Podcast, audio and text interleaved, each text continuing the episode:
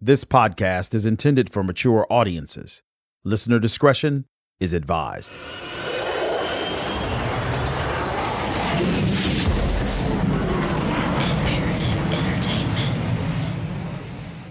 Albrecht was headed west on his first real and very dangerous mission as an agent working for the KGB. The prospects of being embedded in America were exciting to Albrecht. But first, he needed to make a stop in Canada. Once there, he was to obtain a new identity as Henry Van Randall. Henry Van Randall was a young man who uh, passed away at an early age. We were going to steal his identity. He was one year younger than my real birth year. And I liked the name, Van Randall. I was going to the US, but as preparation, I should spend some time in Canada because that was as close to the US you can get without being there, getting a feel. And also practicing my English in social settings. That was really an excellent part of the plan, but this was a good idea. The Soviet Union had worked for years on a playbook to get their agents into the West. The hard part was not just arriving in a foreign country like Canada or the United States, it was fitting in while disappearing. I'm Gordon Corera. I'm a security correspondent for the BBC and author of the book Russians Among Us, um, which looks at uh, Russian illegals and espionage in recent decades. And I cover national security, intelligence, and related issues and have been doing that kind of close to 20 years. Corera has written about many of the illegals that hid out in the West, including the married couple Richard and Cynthia Murphy, who inspired the hit TV series The Americans. Secret identities, no one has any idea who they are. They look like us, they speak better English than we do.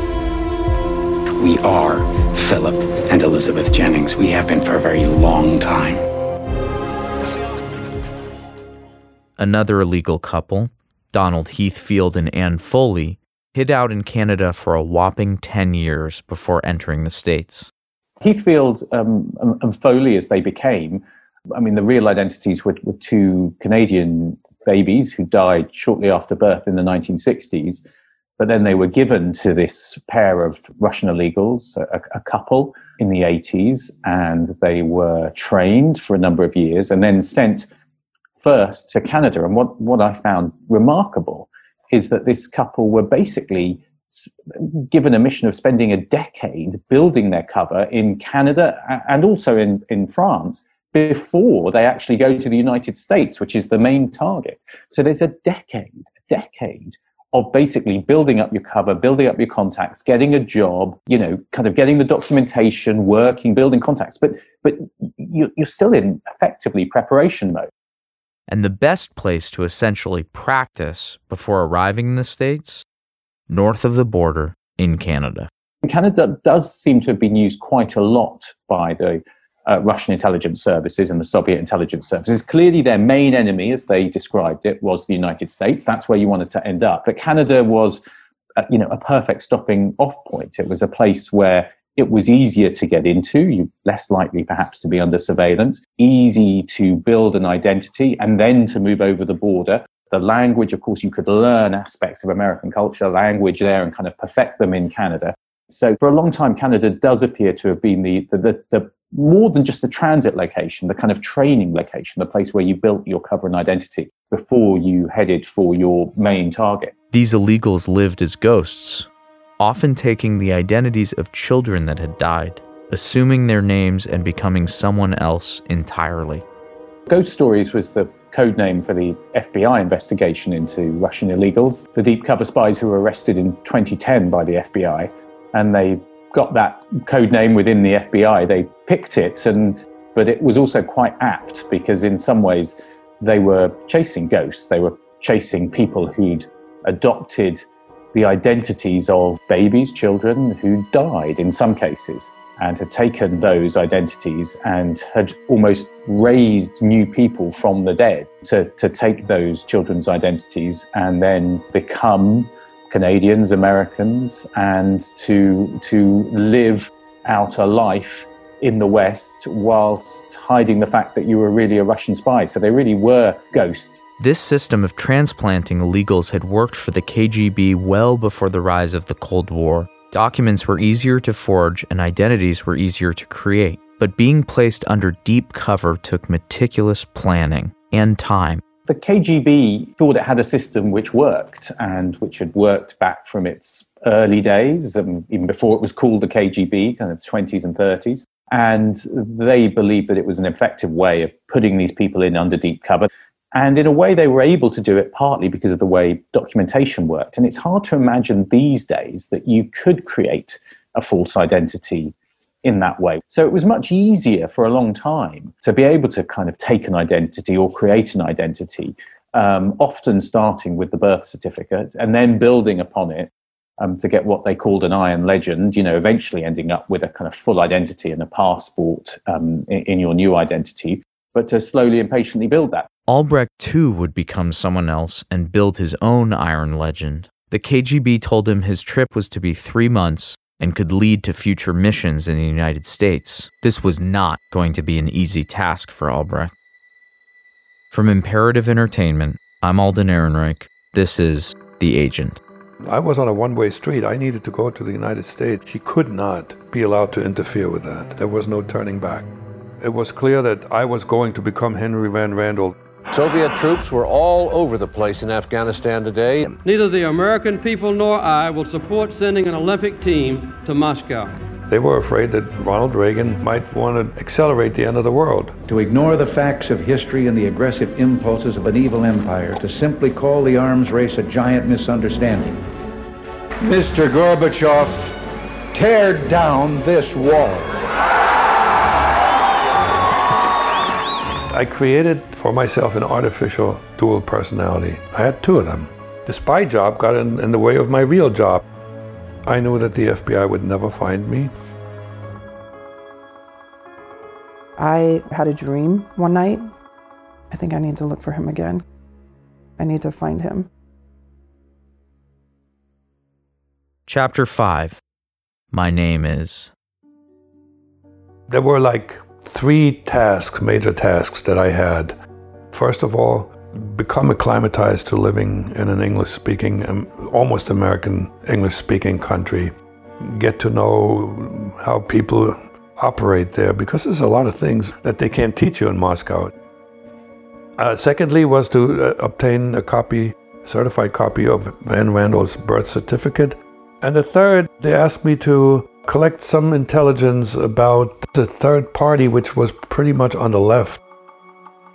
His orders were to obtain the birth certificate of one Henry Van Randel. He went by the name Heiner and told those he met in Canada that he was from Hamburg, Germany. Supposedly, my home was in Hamburg.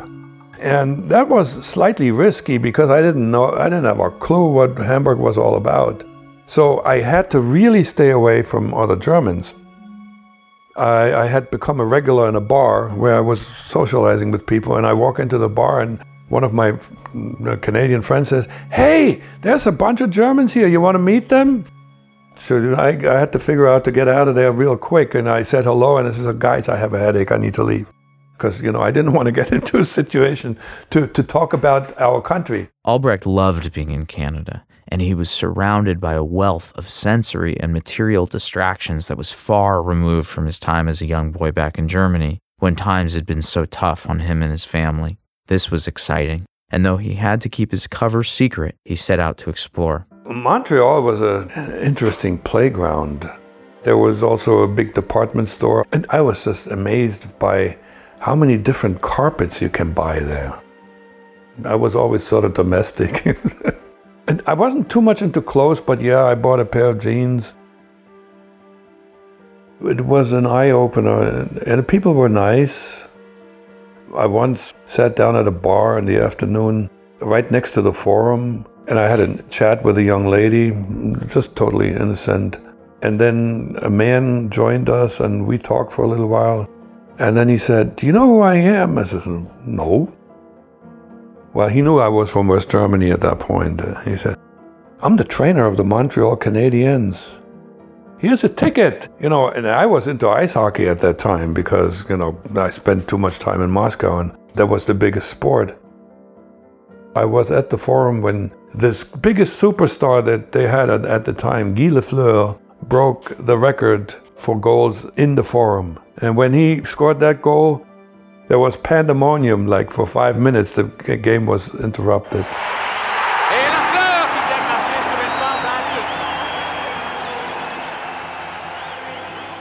The task of fitting in and looking normal was key for Albrecht, but most importantly, he needed to secure the birth certificate of Henry Van Randel. They determined that it was quite feasible through, through the mail.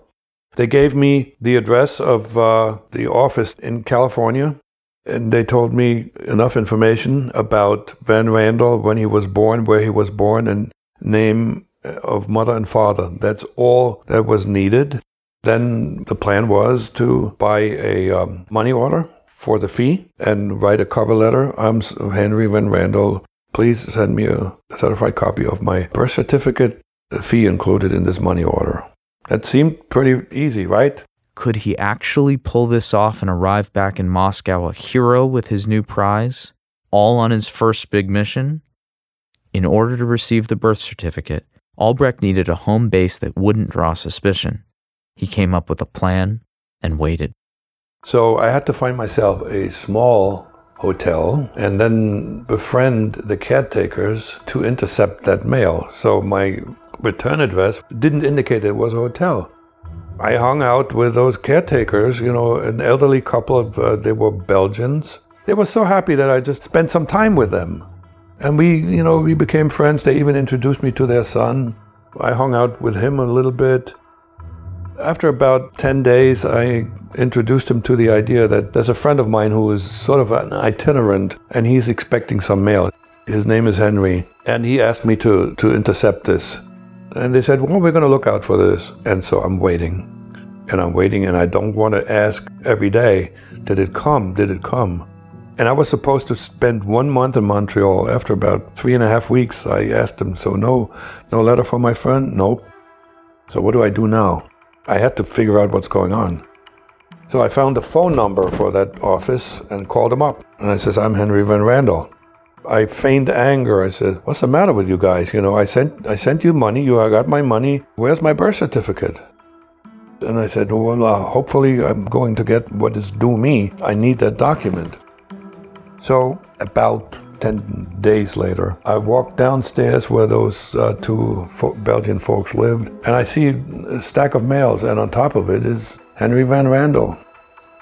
I says, Hey, that's for my friend. He says, Yeah. I took it.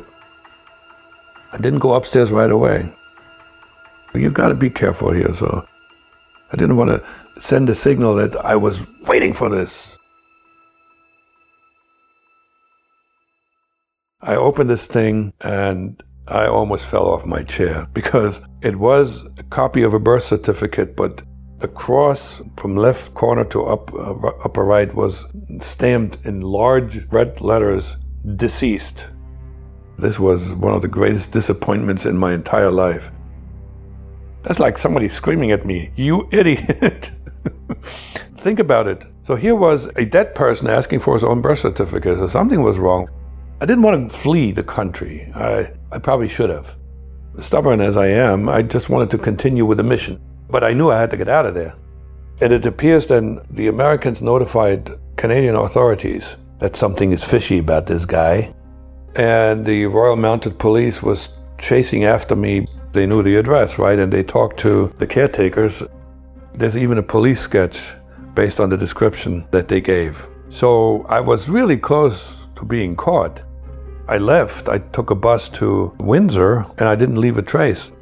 Their mistake was not to notify passport control on the way out. They could have caught me right then and there. The clerk who did that made a mistake. They should have just notified immediately the authorities, and I was a sitting duck. I would, would have stayed some longer, you know, in that little hotel, and one day somebody would knock, uh, We are Royal Mounted Police. We would like to talk with you. Though he had not been caught, Albrecht considered his mission a failure, and he arrived back in Moscow, not knowing whether he would ever land in the United States. I arrive in Moscow. Oh, God, too bad. We don't know what to do with you now. We need to do a reset. You know, you're a fully trained agent, you speak English very well, but we don't have documents. So you need to go back to Berlin and just hang out there. with nothing much to do. There's no more training. I had nothing to do. I'm going back to my apartment. I think Gerlinda was in that place once. There's a knock on the door. I open the door and there she is. How did she know?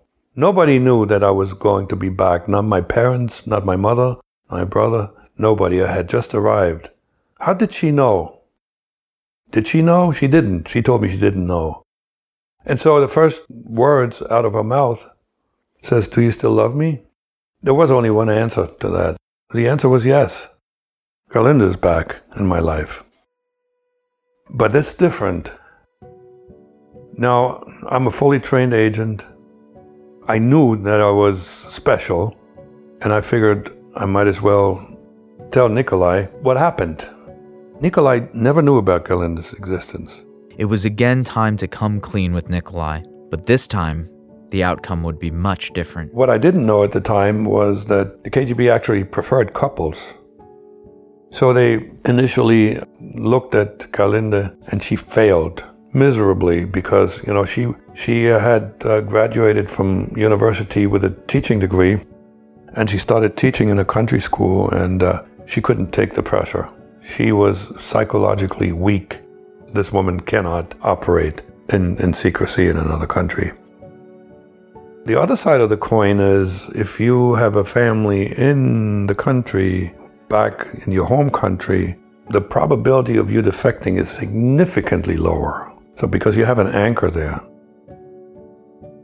With her eyes wide open, she said, I'm willing to take that because in my two years' absence, she had been looking for male companionship and they didn't measure up. According to her, she said, it's, it's either me or nobody. Now I had my cake and could eat it too, right? So I had, I had the woman that I still loved, and I still could go and, uh, and do the adventure and become a hero and, and a big star. This was just the, the, the perfect combination. That's pretty bad egomaniacal approach to life, right? She knew I was going to be an illegal and she knew the country I was going to operate in. That's it, no more. We didn't talk about anything else. She didn't ask and I didn't tell. Albrecht was happy to be back together with Gerlinda. He was not given much to do and they spent time together while Moscow worked on his next assignment. I never really asked questions. I waited for them to tell me things, so I didn't ask Nikolai. I just waited totally contrary to the way I'm wired because I'm very curious. But in this situation, I, I was always a good boy and was waiting for the instructions. Months passed, and Albrecht waited for news of a new mission to the West. He wondered if he'd even be given another chance. It was possible this could be the end of the road, that his failure to secure the birth certificate in Canada was too much for Moscow to consider another trip. But then, one day, I got notified by Nikolai, America's back in business. We have a birth certificate. So now the countdown starts. Albrecht and Gerlinda grew closer still, and they continued their romance knowing that the inevitable day would come and they would again be separated. Unlike their previous experience, saying goodbye this time was easier. We were given a vacation spot by the Baltic Sea. It was a nice place, very private. We spent two and a half weeks there, and then it was on to Moscow for a different kind of goodbye. This was not sad. It was, okay, I'm going to see you in two years.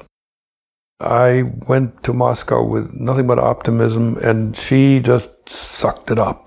Their time together passed quickly, and Albrecht shifted his eyes to America to pursue his dream role as a spy in the West.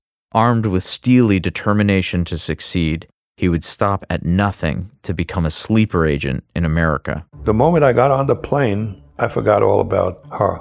I left her behind. It was the right thing to do. And it's my ability for extreme compartmentalization, right?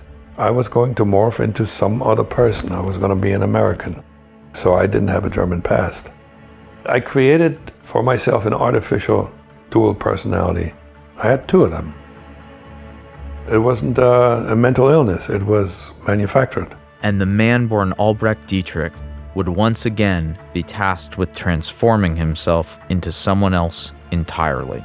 I knew now a different name, the Jack Barsky name.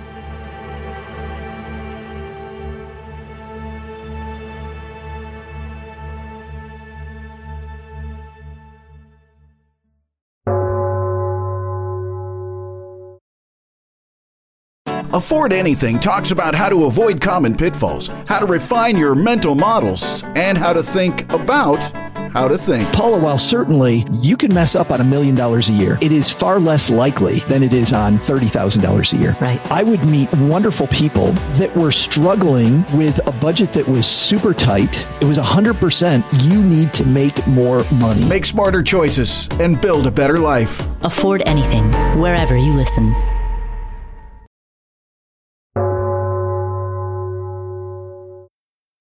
Albrecht Dietrich would transform into a new version of himself. He was to become Jack Barsky. But who exactly was Jack Barsky? Jack Barsky was born November 13th in 1944, and he passed away 11 years later.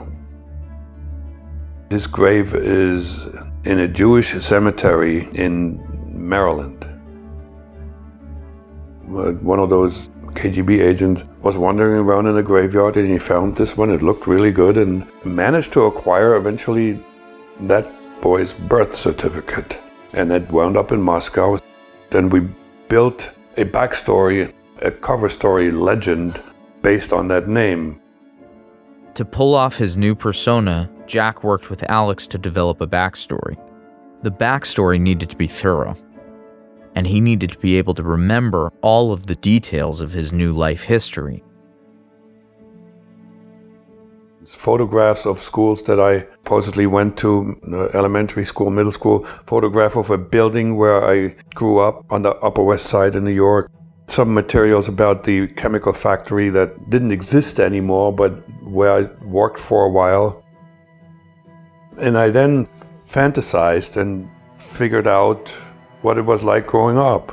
I took a lot of my uh, friends and family with me, sort of as characters, renamed them with English names. If ever I had to describe my first teacher, I would like have a picture in my mind, you know, what she looked like. I still remember what she looked like now, but I renamed her. The parents he hadn't seen in years were still present, but he reimagined them now in a new mythology as Jack Barsky. We made this into a rather a tragic childhood. So my father, we killed him off by the time I was maybe three years old, heart attack. So I grew up with my mother, and I invented uh, migraine headaches. That's why I didn't finish uh, high school. I dropped out. Albrecht had studied chemistry in school, so his backstory now had him working in a chemical factory in New York. They thought it was a good idea, and I agreed. I knew a little bit about chemistry, right?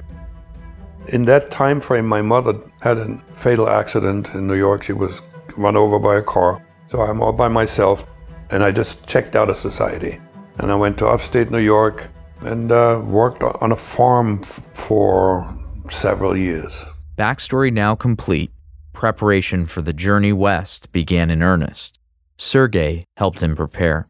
It's a already cool day in October in Moscow when uh, Sergei shows up in the morning, and that was the day of my departure.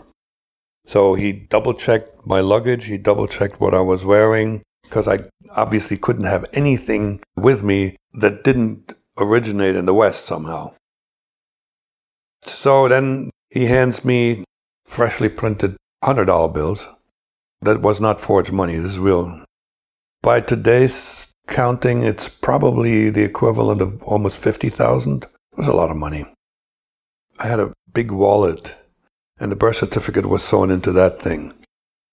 And I had a, a, a pad, like a notepad, that was used as contact paper for secret writing. And a shortwave radio, uh, commercially available shortwave radio, where you could really fine tune frequencies, like with a little knob. And that was all I had.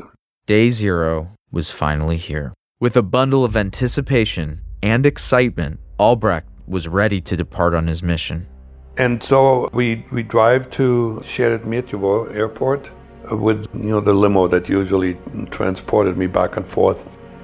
The ticket was uh, for a flight to Belgrade, which was then the capital of Yugoslavia. Sergei checked in the suitcase for me. And then we went into a remote corner of the departure hall. That was a back door to bypass customs or whatever. I was already used to it because I traveled like this back and forth between Berlin and Moscow. I was just like a ghost. I took my carry on uh, that I had that included the radio and that, uh, that writing pad, they're very important for communication. The $10,000 I distributed through a number of pockets. I had a jacket and jeans, you know, 2000 here, 2000 there. And $10,000 and $100 bills about an inch and a half thick. So it wasn't too bad. It wasn't really too bulky. So I get on a plane and here I am on my own. It's, the moment I'm through that door, there was no more goodbye. I, I was gone. I was now on my own. For that moment, I had prepared five years for that. Uh, the, the state of mind that I went into, I call it execution mode. When you do not allow thoughts into your mind that have nothing to do with what you need to do. And all I need to do there is find my plane, sit there, and fly. I purposely didn't try to think about things. You start thinking about things, doubts might come into your head. Once you have a doubt, this may become fear. And once you have fear of whatever it is, you, you're more likely to make a mistake. I was focused on what was ahead. Albrecht's head was swimming with a library's worth of details he needed to remember for his trip. He had excelled in his training and had prepared the best he could for his arrival in New York City. But there were many pitfalls ahead that could cause the mission to fail even before he stepped foot on American soil. We had a roughly a six page long communication plan with addresses, uh, with signs, with radio frequencies, lots and lots of disconnected, unconnected facts. And I was really good at, at cramming stuff into my head. My handlers asked me if I wanted to have some kind of a gadget where there's a secret compartment where I can have, have this all written down. And I said, no, absolutely not. Before assuming his American identity as Jack Barsky, Albrecht Dietrich would be given multiple passports, always changing identities along the way. Each passport came with a backstory name, address, birth date. All of that had to be memorized. Now I also also changed languages. The trip to the United States was not a straight shot. There would be a number of stops on the long and winding road to his final destination. The only full name I remember of a false passport that I used, and it was William Dyson, because that's the one I used to enter the United States with. That just stuck in my head. We went Yugoslavia, Austria, Italy, Mexico, and the US. We went step by step into the Western world. Yugoslavia was the one country in those days that was, was relatively open to the West, but it was still a communist country, right? Then you have a neutral country, so Austria, and then Italy. Now we got NATO, and from there, you know, in the US. The various steps were necessary to make it impossible to trace me back to Moscow. Impossible. Having successfully navigated multiple stops in Europe, Albrecht's next destination was a dramatic departure from the bluster and cold he was used to. Got a ticket to Mexico City. It was a stopover, but as I get off the plane, it's hot. It was like an assault. It was probably 95 degrees. I had just come from like 45 in Vienna. The trip had been exhausting, and he finally boarded yet another flight and departed Mexico City. The ticket said Toronto, with a planned layover in Chicago. Upon landing in Chicago, he had no intention of continuing on with the trip. He was here to stay. He had finally arrived in America, and he needed to be ready for his next big test customs and immigration. This was the tensest minutes, maybe 15, 20 minutes of my life. This is it. You get this feeling that you know everybody knows that something's not right about you even though i was calm but my hands were a little bit you know the palms of my hands were maybe a little bit wet but sweat did not run down my face but you you just get this feeling that you're a marked man. Immigration guy uh, looked at my passport and says oh t- toronto. So what you doing here? Oh i just want to just you know visit the city a little bit before i go home Okay, have a good time. That was it. Yes, I'm in.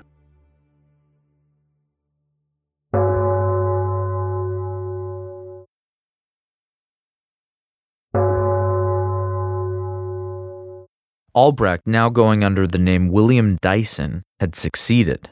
He had stepped foot into enemy territory, into the United States of America. He had remembered all the critical instructions given to him by the KGB to get him to this point. But the details of what exactly he should do next were sketchy. There was no agent waiting to pick him up, no luxurious spy lair he would be hiding out in. There was no playbook to follow. Albrecht was a stranger in a strange land, and what he did next would be done on his own. The rest of it would be easy, right? This is where the hard part started. I had to find a hotel. In Moscow, nobody gave me any hints because they couldn't. They had no idea. They would have would have had to look into a phone book uh, the way I did.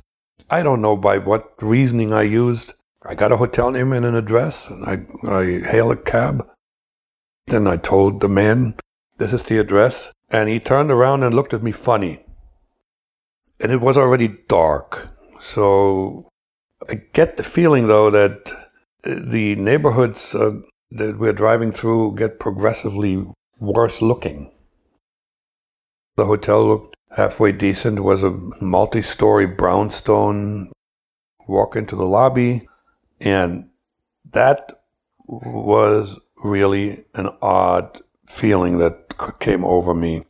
And then I go towards the registration desk, and there's plexiglass in front of it.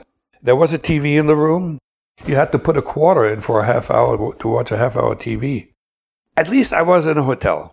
I was in the US. I had I had passed border controls.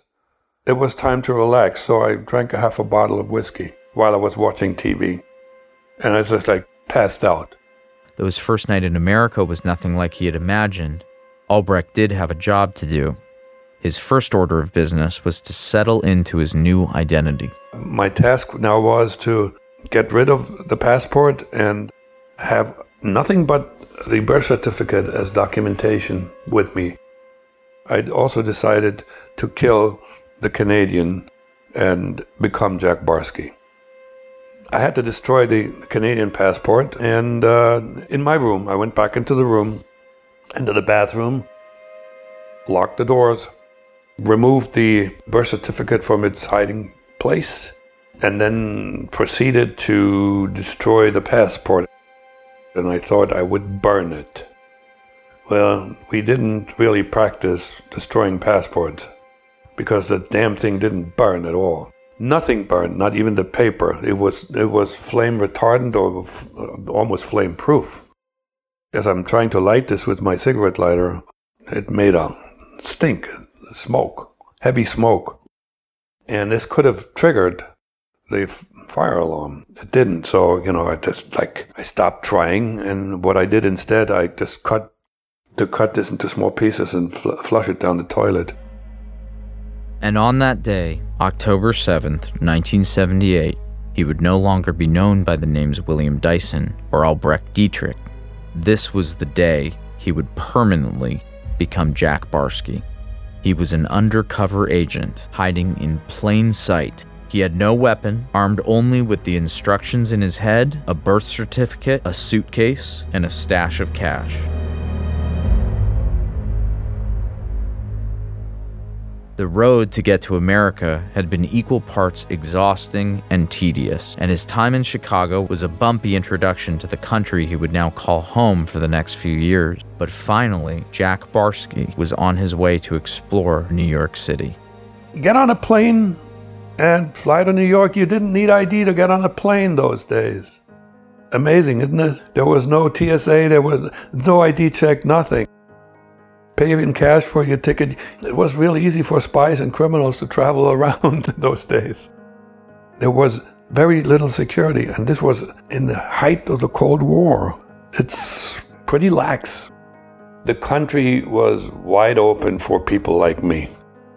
It was so easy to get in, and it was still relatively easy to actually acquire bona fide documentation.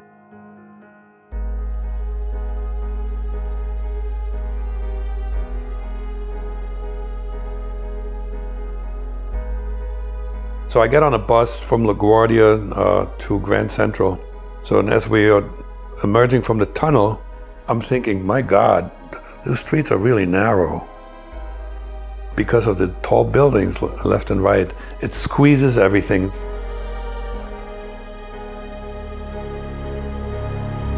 Jack Barsky was here, and he would be calling it home for the next two years. Here I am. This is my destination. Jack Barsky had arrived in the center of the Western world. What lay ahead for Jack was to be the beginning of another truly remarkable chapter in his life as an agent for the KGB. He was all alone, living and hiding amongst the millions.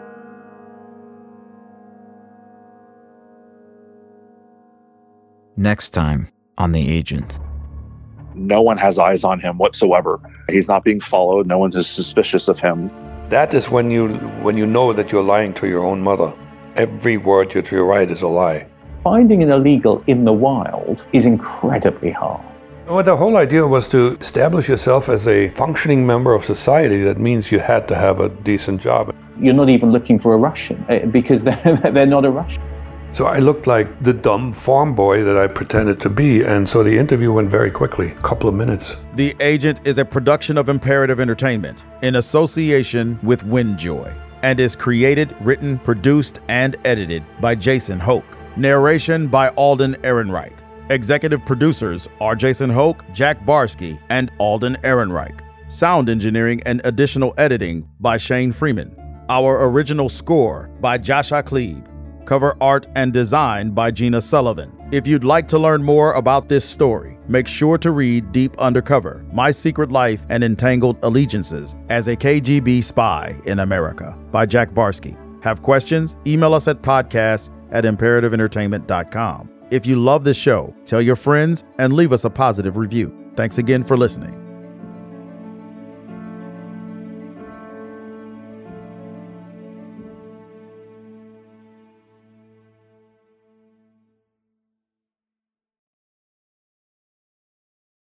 Welcome to Talkville. The Ultimate Smallville Rewatch Podcast. Guest star Sarah Carter as Alicia Baker. Although I didn't really work with her a lot. But Tom did, and they had some real big smoochy scenes. Yeah. Can we talk about that? Could there be any more sex? What was a three page makeout scene that just kept going? Good Lord. We get it. They have chemistry. Jump in now or catch up on any of the past seasons of Talkville on YouTube or wherever you listen.